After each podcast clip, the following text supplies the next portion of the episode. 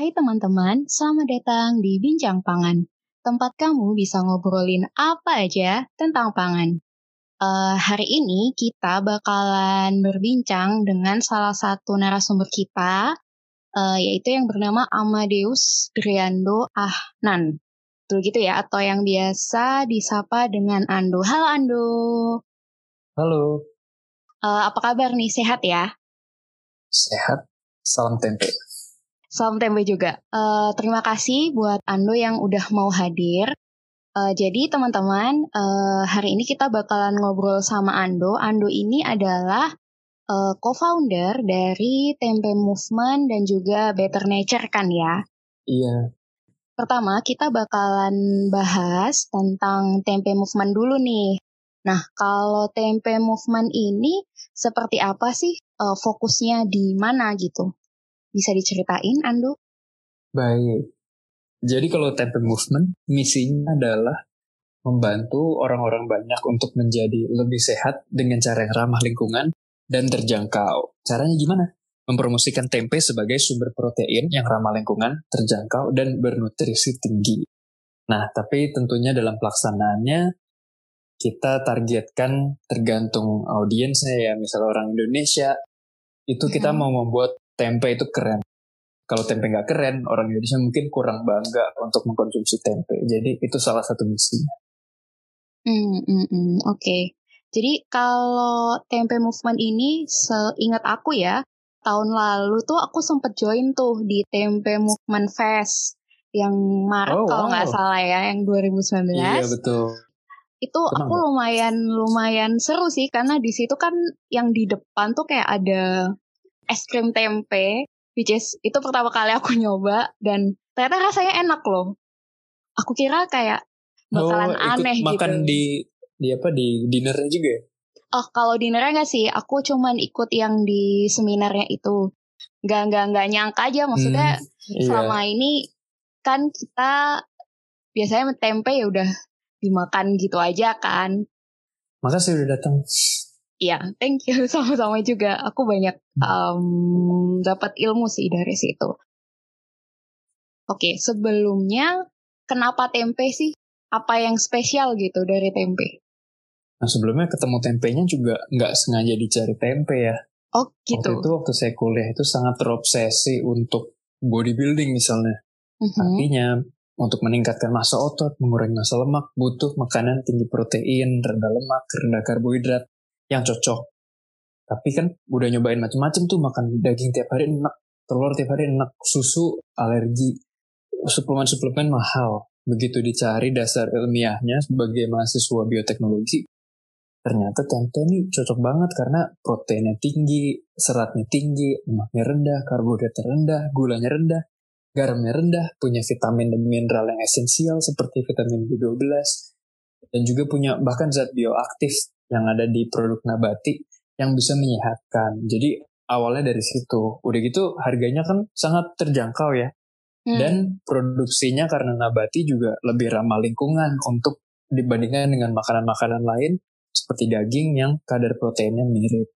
Setuju banget sih kalau misalkan Anda tadi sempat bilang bahwa suatu sumber protein lain yang murah kan ya ceritanya gitu. Hmm. Nah yeah. tadi kalau sempat disebutin bahwa si protein dari tempe ini kan kadar proteinnya dari tempe dibandingkan sama untuk dari daging tuh sebenarnya nggak beda jauh kan ya bener ya? Atau iya, iya bener kan ya? Soalnya kalau nggak salah minimal 15% apa ya kalau aku sempat baca di mana Kodek sama SNI kalau nggak salah untuk persyaratan tempe kan ya? Wih mantap, iya gue bacaannya udah mantep banget nih. Uh, soalnya harus persiapan nih ngomongin sama yang udah ahli. iya betul sekali. Jadi kan istilahnya tempe ini uh, salah satu bentuk dari kearifan lokal kita gitu kan ya Andu ya bener ya? Iya betul. Mm-hmm. Cuman tadi kadar protein yang dibilang itu kan standar berdasarkan yang sudah masuk kodeks dan SNI yaitu tempe kedelai. Padahal tempe itu bisa dibuat dari kacang-kacang lain loh. Walaupun memang kedelai ini sejauh ini itu proteinnya yang paling tinggi. Mm-hmm. Tapi tempe bisa dibuat dari kacang lain seperti kacang koro, mandingan, pete Cina, dan kacang mete, bahkan biji duren, biji nangka, itu semua hmm. bisa. Jadi sebenarnya kadar protein jangan sampai membatasi kreasi tempe. Hmm, hmm, hmm, hmm. Keren banget ya, berarti uh, tempe ini nggak cuman dari kedelai, bisa dari berbagai macam uh, polong-polongan dan menurut aku jadinya malah justru ini mendukung program pemerintah kita ya untuk program ketahanan pangan itu sendiri kan. Betul, bisa berkontribusi untuk diversifikasi pangan kalau kita melihat tempe sebagai proses fermentasi. Oke, okay, oke, okay, oke. Okay. Tadi selain dari tempe movement sendiri, uh, Ando ini kan kegiatannya juga ada di Better Nature ya. Nah, ini sebenarnya Betul. bedanya Better Nature sama tempe movement ini apa? Atau fokusnya berbeda atau gimana? Nah, jadi Better Nature ini muncul karena tempe movement. Kalau dulu kan okay. berpikir bahwa wah, kita harus meningkatkan kesadaran masyarakat tentang potensi tempe sebagai sumber protein yang ramah lingkungan, terjangkau mm -hmm. dan bernutrisi tinggi. Dulu saya promosi nih bahwa ayo harusnya bisnis-bisnis itu membuat inovasi tempe karena tempe bisa dibuat dari kacang lain, bisa dibuat jadi es krim, protein bar, jadi snack, bisa dibuat dari pengganti daging dan lain-lain terus saya berkuar-kuar selama dari tahun 2014 sampai 2018. Mm -hmm. Tapi kok lama-lama beberapa inovasi tuh nggak akan dimulai kalau saya nggak mulai sendiri ya. Mm -hmm. itu kebetulan saya ikut kompetisi bioteknologi di University of Cambridge di Inggris. Mm -hmm. Kebetulan ide saya itu untuk membawa khasiat tempe ini ke banyak orang mengatasi masalah malnutrisi protein yang di mana 1,5 juta anak-anak itu menderita itu di seluruh dunia.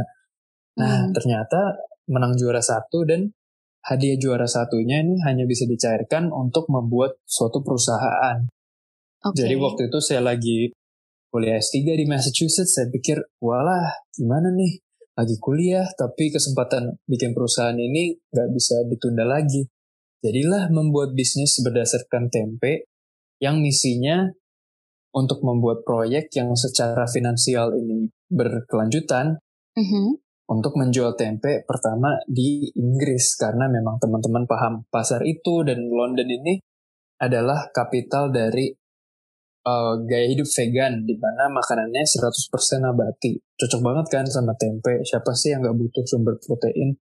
Jadilah kita mulai dan kalau dipikir itu masih satu misi dengan tempe movement dengan cara membuat tempe keren di London. Kalau tempe keren di London, tempe keren di New York, tempe keren, keren di Los Angeles, tempe keren di Tokyo, di Singapura, dan ke Indonesia lagi mungkin dan semoga orang semakin bangga sama tempe. Hmm, hmm, hmm, hmm. hmm. Nah, jadi ide si Better Nature ini berarti uh, dari awalnya dari kompetisi kan ya ceritanya dari kompetisi Betul kemudian justru malah jadi uh, syukurnya sekarang jauh lebih berkembang lah istilahnya kayak gitu ya. Idenya hmm. bisa lihat di kalau okay. Better Nature sendiri bisa lihat di www.betternaturefoods.co. Mm-hmm. Kalau Tempe Movement bisa di www.tempemovement.com. Kalau ide menang kompetisinya bisa dilihat di www.tempizi.co. Oke, okay. nanti mungkin akan aku kasih di description kali ya untuk uh, barangkali teman-teman ada yang mau kepo-kepo nih. Jadi um, aku sempat lihat kan ya waktu tahun lalu yang sempat kamu demoin di acara nah, yang iya, betul uh, kayak alat uh, cara bikin tempe yang praktis. Dan itu aku kayak ngeliat wow aku nggak kepikir sih. Maksudnya ya mungkin karena kita di Indonesia kali ya. Uh, praktek membuat tempe itu kan bukan sesuatu hal yang sulit kita dari kita hmm. sekolah kita kan udah banyak belajar untuk cara bikin tempe. Nah, ini kebetulan Ando menemukan alat ya, alat uh, untuk membuat tempe itu gimana sih? Iya, jadi dulu ini pengalaman saya mencoba ngajarin orang-orang di Papua di Raja Ampat di Desa Sawinggrai namanya cara membuat tempe karena saya lihat beberapa itu memang kekurangan protein dan beberapa ada malnutrisi protein. Jadi saya pikir, wah kayaknya kalau diajarin bikin tempe dan bikin bisa bikin tempe sendiri, mungkin bisa berguna untuk mereka ya. Tapi kok ternyata nggak segampang yang saya kira di sana karena kelembabannya beda, peralatannya beda, tradisinya juga beda. Nah waktu itu saya kembali ke Amerika, saya pikir wah gimana ya membantu orang-orang kayak gini. Akhirnya saya coret-coret lah membuat desain. Gimana kalau semua perabotan yang digunakan untuk membuat tempe itu dijadikan satu, jadi all in one. Nah, coret-coret lah. Dan kebetulan di perpustakaan di University of Massachusetts itu ada alat 3D printer. Mm-hmm. Cobainlah 3D printing sendiri, bikin alat ini. Dan ide inilah yang dibawa untuk kompetisi di University of Cambridge untuk membantu mengatasi masalah malnutrisi protein dan ternyata ide dan rancangan mesin ini menang. Dari situ kita maju kembangnya terus dan saat ini sudah patennya udah lancar udah udah nyaris selesai, udah hampir issue jadinya ini masih akan kita kembangin lagi dan perjalanannya sebenarnya masih jauh nih. Jadi idenya adalah kita komersialisasi di Inggris dan Eropa agar mendapatkan profit dan dari profitnya itu kita bisa bikin skema untuk mendonasikan ke daerah-daerah yang membutuhkan. Hmm, jadi modelnya ini bukan cuman uh, apa ya, bukan cuman suatu kayak entrepreneur tapi lebih ke arah sociopreneur kali ya. Jadi uh, juga ya, juga. Ke situ. Hmm, hmm, hmm, hmm. Keren sih. Dan uh, yang aku kemarin sempat baca di Instagramnya Better Nature uh, katanya uh, produknya di Better Nature ini katanya udah berkontribusi ya dalam usaha plastik netral. Mungkin bisa iya, dijelasin? Iya, jadi kita semua produk kita tersertifikasi plastik neutral. Artinya kontribusi dalam kita memproduksi limbah plastik lingkungan itu nol. Artinya caranya gini kita bekerja sama dengan organisasi namanya Repurpose dan Waste for Change itu tugas mereka adalah jadi kita sendiri menghitung nih produk pangan kita tuh menghasilkan berapa plastik kan setiap tempe kita dibungkus plastik uh-huh. itu beratnya kita konversi untuk ditebus dengan membantu pembersihan sampah plastik dari sungai-sungai di Indonesia saat ini sedang Sungai Ciliwung kebetulan jadi hmm. itulah gimana caranya kita membuat produk yang plastik neutral Hmm, hmm, hmm, hmm. Jadi uh, itu tadi kan cerita tentang better nature-nya sendiri sebagai uh, bentuk dari usaha atau maksudnya wirausaha. Nah kalau dari Ando sendiri sebenarnya punya tips berwirausaha di bidang pangan nggak sih? Pangan ini kan luas banget ya. Apalagi ada yang uh, pendapatannya berkurang, justru bisa juga tuh wirausaha di bidang pangan. Kalau dari Ando sendiri, uh, ada tips nggak sih? Mungkin khususnya buat tentang olahan tempe kali ya, karena Ando ini uh, bidangnya di uh, inovasi tempe. Iya, jadi kalau dari saya sih saya nggak ada rumus yang pasti ya untuk gimana caranya supaya pasti sukses, pasti terhindar dari krisis dan lain-lain. Karena kan ya di dunia ini faktornya sangat banyak yang di luar kendali kita ya. Mm-hmm. Tapi kalau dari saya sih berdasarkan pengalaman yang namanya berwirausaha itu sangat tidak mudah karena banyak sekali diterpa misalnya keraguan atau dipaksa untuk berubah dengan lingkungan sekitar, harus beradaptasi lagi, ada saat-saatnya yang susah. Terus apa yang bisa membuat kita melewati itu? Nah kalau saya sebenarnya nggak merencanakan untuk berwirausaha. Yang saya tahu adalah sebelum saya meninggal, saya harus meninggalkan karya yang membuat dunia lebih baik. Jadi saya mulai waktu itu waktu S1 saya sering susah tidur kalau mikirin wah tiap hari saya makan, tiap hari saya menghasilkan limbah. Terus karya saya apa? Masa saya hanya menghabiskan sumber daya dunia? Terus nanti saya meninggal, bayi-bayi baru lahir, terus udah gitu aja. Jadi cari terus sampai ketemu namanya diagram namanya ikigai ya. Oh, Ikigai okay. ini istilah Jepang ya, mungkin yang belum tahu, mungkin banyak yang udah tahu juga. Gabungan apa yang kita suka, ekspertis kita apa, apa yang dunia butuhkan, dan apa yang bisa dijadikan sumber penghasilan untuk bertahan hidup misalnya. Nah ini saya cari terus apa ya di dunia ini yang kurang lebih hanya saya yang bisa berkontribusi. Jadi saya telusuri, saya bertanya kenapa saya dilahirkan di keluarga ini? Kebetulan kakek saya itu dari Klaten. Latihan tempat asalnya tempe, keluarga saya juga ilmuwan pangan, pengetahuan saya ada di ilmu pangan, di ilmu pangan juga, saya punya pengalaman pribadi sama tempe dan kelihatannya tren dunia ini butuh sumber protein yang ramah lingkungan, terjangkau dan bernutrisi tinggi gitu. Jadi untuk saya pribadi berwirausaha itu hanya jembatan bagi saya untuk berkontribusi meninggalkan sesuatu yang berguna bagi dunia. Dan motivasi itulah yang membuat saya bisa maju terus lewat tempe movement dan better nature. Dan mungkin nanti ada proyek baru di masa depan. Jadi mungkin yang ingin berkarya di bidang wirausaha bisa menghubungkan kegiatan wirausaha itu dengan panggilan hidup. Hmm. mungkin seperti itu. Oke okay, oke. okay. Ya, jadi buat uh, renungan kita semua juga kali ya. Maksudnya nggak cuman sekedar dari uh, oh ya kita kita butuh uh, kita butuh uang, kita butuh buat makan, nggak cuman se nggak cuman sesimpel itu mungkin kali ya. Kalau yeah. yang tadi nih sempat Ando sempat sebutin bahwa Ando ini kan kebetulan uh, kuliah di Massachusetts ya, University of yeah. Massachusetts. Massachusetts. Oke, okay, yeah. aku nggak bisa ngomong ya. nah, uh, ini uh, jenjangnya S3 kebetulan, betul ya? Iya. Yeah. Jangan-jangan ini penelitiannya sama ya tentang tempe lagi ya? Bener ya? Betul ya? sekali. nah, kalau kalau penelitian yang dilakukan sama Ando nih, uh, apa sih hal baru yang bisa Ando temukan di penelitiannya Ando yang sekarang tentang tempe ini? Di kebanyakan produk nabati, tanaman, buah-buahan, sayur-sayur itu ada namanya zat bioaktif. Zat mm -hmm. bioaktif ini adalah kunci kenapa produk pangan nabati ini dianjurkan untuk kesehatan. Misalnya di stroberi ini ada zat antioksidan yang bisa menurunkan resiko beberapa penyakit seperti diabetes, kanker obesitas. Di kedelai juga ada, di beri lain juga ada, di brokoli ada. Nah, saya tertarik apakah setelah bahan pangan itu difermentasi dengan teknik fermentasi tempe, ini apa yang terjadi oleh zat-zat bioaktif ini?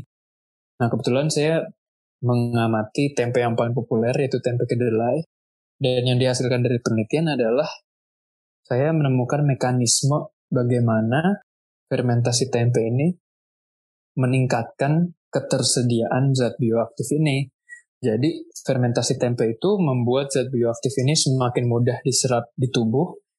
Jadi meningkatkan jumlah yang bisa terlepas dari kompleks bahan pangan ketika dicerna. Dan gak hanya itu, aktivitas zat-zat ini pun semakin kuat. Nah, jadi selama lima tahun itu di laboratorium memecahkan seperti membuat peta metabolic pathway ya, seperti peta metabolisme. Mm -hmm. Ini senyawa ini dilepas dari gini kenapa? Oh dilepas dari serat. Kenapa? Karena enzim. Oh, Oke. Okay. Setelah dilepas dia apa? Oh bisa ada yang ditransformasi jadi zat kimia lain. Oh setelah itu kehadiran zat kimia lain ini menstimulasi produksi zat bioaktif lain yang lebih kecil misalnya. Jadi hasil dari S3 kemarin adalah skema bagaimana fermentasi tempe meningkatkan ketersediaan zat bioaktif ini sehingga lebih mudah dicerna oleh tubuh. Hmm, hmm, hmm. Kalau zat bioaktifnya sendiri berarti bentuknya nggak cuman sekedar peptida dan asam amino gitu, berarti lebih dari itu. Nah kebetulan saya analisis itu bentuknya adalah senyawa fenolik. Jadi oh, memang banyak jenisnya ya. Ada uh juga peptida bioaktif juga ada kan. Ini kebetulan senyawa fenolik. Oke okay, oke. Okay. Ya semoga sih dengan uh, hasil dari penelitian itu jadi semakin banyak orang akan lebih tertarik ya untuk mengkonsumsi tempe sendiri. Semoga. Nah, uh, dan semakin berinovasi juga. Ah ya betul betul, penting penting hmm. penting harus berinovasi. Yang terakhir sebelum kita tutup, eh, baru-baru uh, ini kan tanggal 16 Oktober kemarin itu kan adalah Hari Pangan Sedunia. Kalau yeah. Iya. uh, pesan dari Ando sendiri, ada nggak sih yang buat kita semua? Untuk para audiens nih yang terlibat dalam dunia pangan, menurut saya perlu diingat kembali bahwa bidang yang kita geluti ini sangat patut disyukuri. Karena nomor satu ini kebutuhan primer manusia ya. Semua butuh makan. Di pandemi ini pun teruji bahwa industri pangan ini tetap bertahan walaupun bentuknya bisa berubah. Jadi membuktikan bahwa bidang pangan ini bidang yang sangat penting. Tapi bidang pangan ini tentu harus dimajukan melalui berbagai inovasi karena dunianya juga berubah, penduduk dunia semakin banyak, kemudian sumber daya alam semakin menipis, dan sampah-sampah juga mulai menumpuk, dan orang juga ada berbagai tantangan kesehatan. Jadi, mari kita inovasikan pangan-pangan, terutama pangan Indonesia. Kenapa? Karena yang paling tahu pangan Indonesia itu kita. Dan pangan Indonesia ini sejarahnya ratusan tahun tidak bisa dibeli oleh negara lain karena sejarah kan nggak bisa dimanipulasi ya. Dan hmm mendalami pangan Indonesia ini akan membedakan kita dari inovasi-inovasi negara lain yang harapannya tidak bisa dikejar seperti itu. Jadi pesannya adalah, ayo kita coba menelusuri pangan apa yang bisa kita inovasikan berdasarkan minat, ekspertis, mungkin juga sejarah keluarga, dan mimpi yang kita punya. Hmm, oke. Okay. Uh, jadi mungkin kalau dari Ando tadi itu kan sejarah itu adalah suatu ciri khas kita yang bisa kita implementasikan ke uh, pangan itu sendiri. Jadi lewat inovasi entah itu dari bentuk atau mungkin dari teknologinya. Kalau mungkin aku bisa sampaikan kalau dari PATPI sendiri yaitu Perhimpunan Ahli Teknologi Pangan Indonesia uh, tahun hmm. ini fokusnya itu kan lebih ke arah uh, pesannya disampaikan ke para penyedia uh, makanan nih. Jadi seperti kayak di rumah makan, restoran, kantin, jasa boga. Mungkin sejalan sama apa yang hmm, Ando sudah sempat sampaikan tadi bahwa uh, gimana sih caranya untuk meminimalkan sampah makanan dengan belanja bahan hmm. secukupnya. Kemudian jangan lupa tentang porsi dan juga pilihan makanan yang bisa disesuaikan kembali karena kan kadang kalau porsinya kebanyakan atau misalnya kayak terlalu pedas gitu, misal orang yang makannya nggak terlalu banyak dan orang yang nggak suka terlalu pedas kan bisa jadi malah justru kebuang kan kalau kayak gitu. Oke, okay, uh, eh, cukup sekian uh, episode hari ini. Uh, terima kasih buat Ando yang udah mau ngobrol sama kita.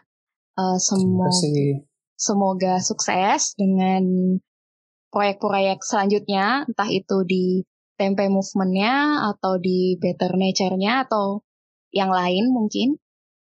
Terima kasih banyak. Uh, sampai jumpa di episode selanjutnya. See ya.